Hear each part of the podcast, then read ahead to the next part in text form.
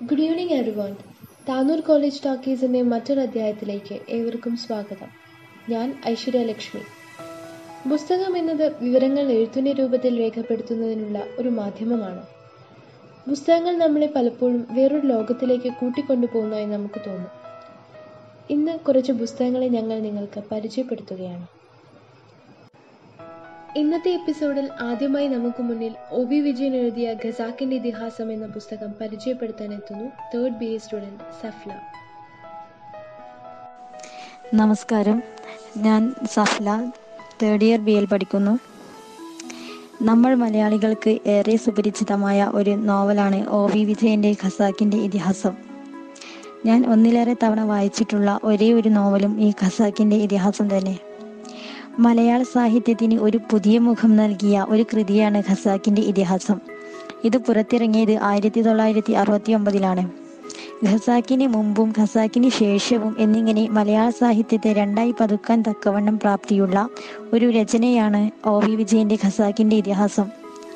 ഓടക്കുഴൽ award Kerala സാഹിത്യ academy award Muttathu Varkey award എന്നിങ്ങനെ ഒരുപാട് അവാർഡുകൾ വാങ്ങിക്കൂട്ടിയ ഒരു കൃതി കൂടിയാണിത്.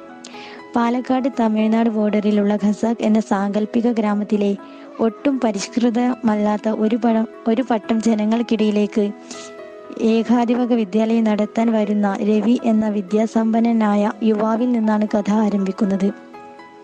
കഥയുടെ തുടക്കത്തിൽ തന്നെ രവി വന്നിറങ്ങുന്ന കൂമൻ കാവും കൂമൻ കാവിലെ മൺകുടിലുകളും നമ്മെ വല്ലാതെ ആകർഷിക്കും. ഖസാക്ക് എന്ന നാട്ടിൻ പുറത്തെ ഏകാധിപത്യ വിദ്യാലയം തുടങ്ങുമ്പോൾ രവിക്ക് നേരിടേണ്ടി വന്ന ചെറിയ ചെറിയ വെല്ലുവിളികളും ഒരുപാട് സ്നേഹവും ഉൾപ്പെടുന്നതാണ് ഖസാക്കിന്റെ ഇതിഹാസം. പതിയെ പതിയെ ഈ Ravi ഖസാക്കിന്റെ ഭാഗമാവുകയായിരുന്നു.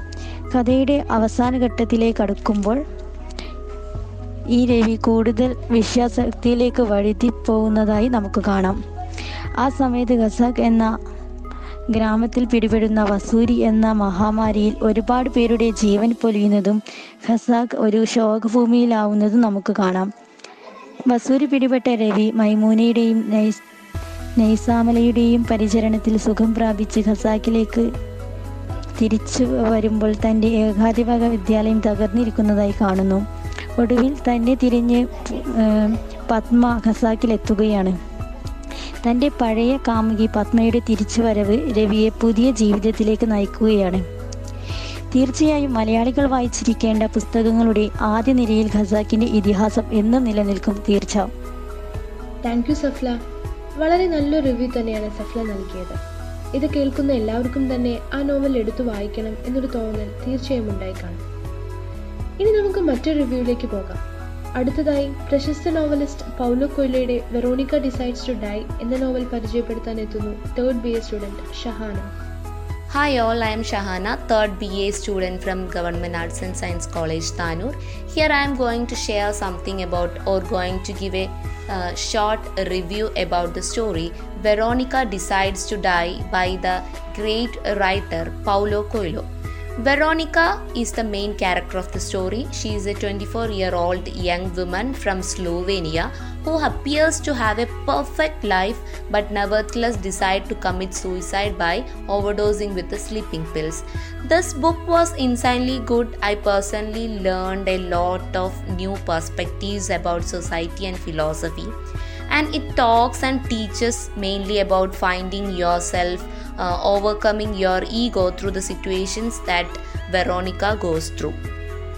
So the overall theme and message of the story is very good one about accepting the pain of life, enjoying it and not holding yourself back from how you feel and what you feel is right. Okay. And the set of the book or the book is set in a small city in Slovenia called Ljubljana in terms of the exact environment saying that she gets put into it's a mental hospital named Villet. Firstly, she seemed Villet as a scary place and she had heard many horror stories of the things that went on inside of the asylum.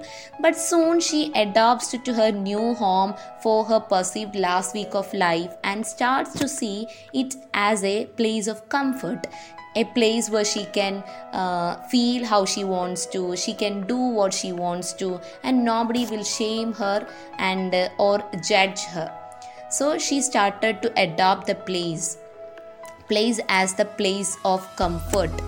And one thing about the book that can be difficult for some readers, though, it is how much random stuff happens, mainly the actions of a fellow patients. You won't always understand why they do like that, what they do, who they are, and there is some such kinds of random stuffs in it. And it's also giving a particular way of uh, beauty to the story and the whole book.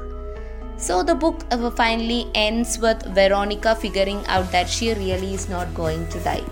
This is how the book is going to end. While she waits to die, she cancels the suicide letter she starts to her parents while suddenly provoked by a magazine article. And the doctor had only told her that as an attempt at a new way of getting patients to appreciate life due to the fact that they think they have no time left, which forces Veronica to feel all the emotions she has been holding back for so long. I would like to add to the theme that I talked about earlier and say that the book is also about living in the moment and living like there is no tomorrow. So the book is very beautiful one, highly beautiful one. You should read it. Thank you.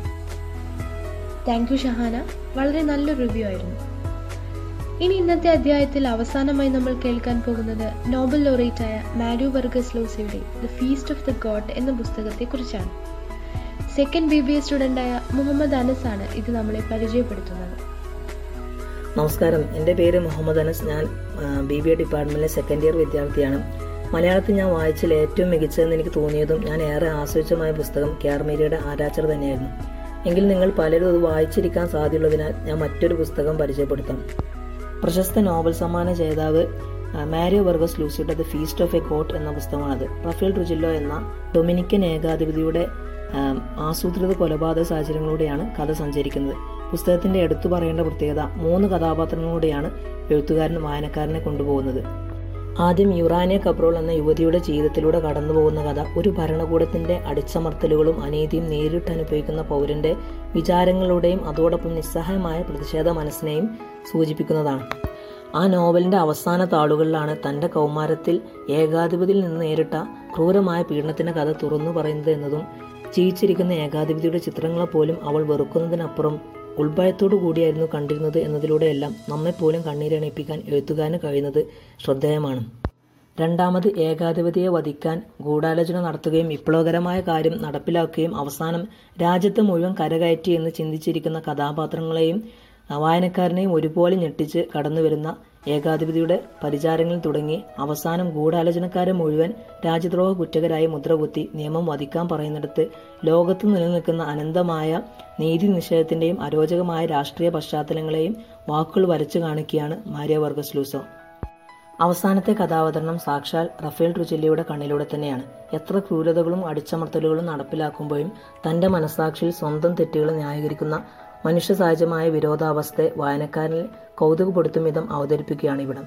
ഈ മൂന്ന് ഘട്ടങ്ങളുടെയും സംഘർഷകരമായ പശ്ചാത്തലങ്ങൾ സംയുക്തമായി കൊടുക്കുന്നത് വായനക്കാരിൽ അസ്വസ്ഥയുണ്ടാക്കുമെന്ന് തീർച്ചയാണെങ്കിലും മറ്റു പുസ്തകങ്ങളിൽ നിന്നും രീതികളിൽ നിന്നും മാരിയോ വർഗസ് ലൂസിയെ ബഹുദൂരം മുന്നിലാക്കുന്നതും ഈ അവതരണ ശൈലി തന്നെയായിരിക്കും. തുല്യതയില്ലാത്ത ക്രൂരതയുടെ പര്യായമായ റഫേൽ ട്രുചില്ലയുടെ ആധിപത്യത്തിന് കീഴിലുള്ള പല ജീവിത സാഹചര്യങ്ങളും ജനാധിപത്യ വ്യവസ്ഥയിലും സമ്പൂർണ സ്വാതന്ത്ര്യത്തിലും ജീവിക്കുന്ന നമുക്കും ചേർത്ത് വെക്കാൻ കഴിയുന്നതാണ് എന്നതാണ് എന്നെ ഏറ്റവും കൂടുതൽ അത്ഭുതപ്പെടുത്തിയത്. രാഷ്ട്രീയത്തോട് മുഖം തിരിഞ്ഞും അരാഷ്ട്രീയവാദത്തെ പ്രതിരോധമായി നടിച്ചുമുള്ള പ്രതികരണശേഷി നഷ്ടപ്പെട്ട ഒരു സമൂഹം ഒരു പക്ഷേ പുതിയ ട്രുജില്ലോമാരെ വിളിച്ചു വരുത്തുമെന്നതും തീർച്ചയാണ്. Thank you Anas. വളരെ നന്നായിട്ട് തന്നെ വിവരിച്ചു. ഇന്ന് നമ്മൾ പരിചയപ്പെട്ട ബുക്കുകൾ ചിലപ്പോൾ നിങ്ങൾ വായിച്ചതായിരിക്കാം. ഇനി ഇത് വായിച്ചിട്ടില്ലെങ്കിൽ തീർച്ചയായും നിങ്ങൾ ഇത് വായിക്കാൻ ശ്രമിക്കുക. വായന തുടർന്നു കൊണ്ടേയിരിക്കുക പുതിയ പുസ്തകങ്ങളുമായി അടുത്തൊരു എപ്പിസോഡിൽ ഇതേ സമയം ഞങ്ങൾ വീണ്ടും എത്തുന്നതാണ്. Till then stay